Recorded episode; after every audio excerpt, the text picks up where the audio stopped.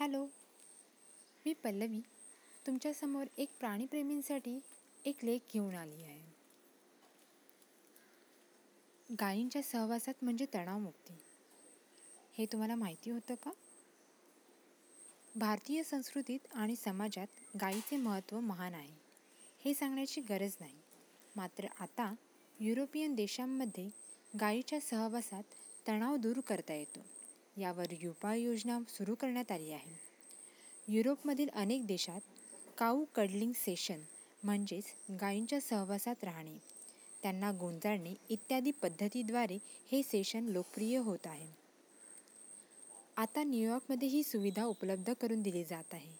पंच्याहत्तर डॉलर्स म्हणजे जवळपास पाच हजार दोनशे रुपये ही सुविधा प्राप्त करून घेण्यासाठी मोजावे लागत आहेत व्यक्ती हे शुल्क भरून गायींच्या सहवासात एक तास शांतपणे घालवू शकतो.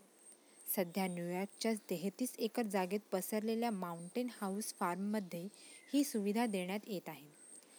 फार्मची मालकीण सुजन वुलर्स ही महिला आपल्या पतीसोबत हा फार्म न्यूयॉर्कमध्ये चालवत आहे. ही महिला मूळची नेदरलँडची आहे. गायींच्या सहवासातील आरोग्याचे लाभ याचे महत्त्व लक्षात घेता तिने हा उपक्रम सुरू केलेला आहे. आणि तिच्या या उपक्रमाला चांगला प्रतिसाद मिळतो आहे. तणावमुक्तीमुळे आरोग्य सुधारते याचा अनुभव गायींच्या सहवासात राहिल्यामुळे लोकांना मिळतो आहे. संकलन केलं आहे प्रकाश देशपांडे नागपूर.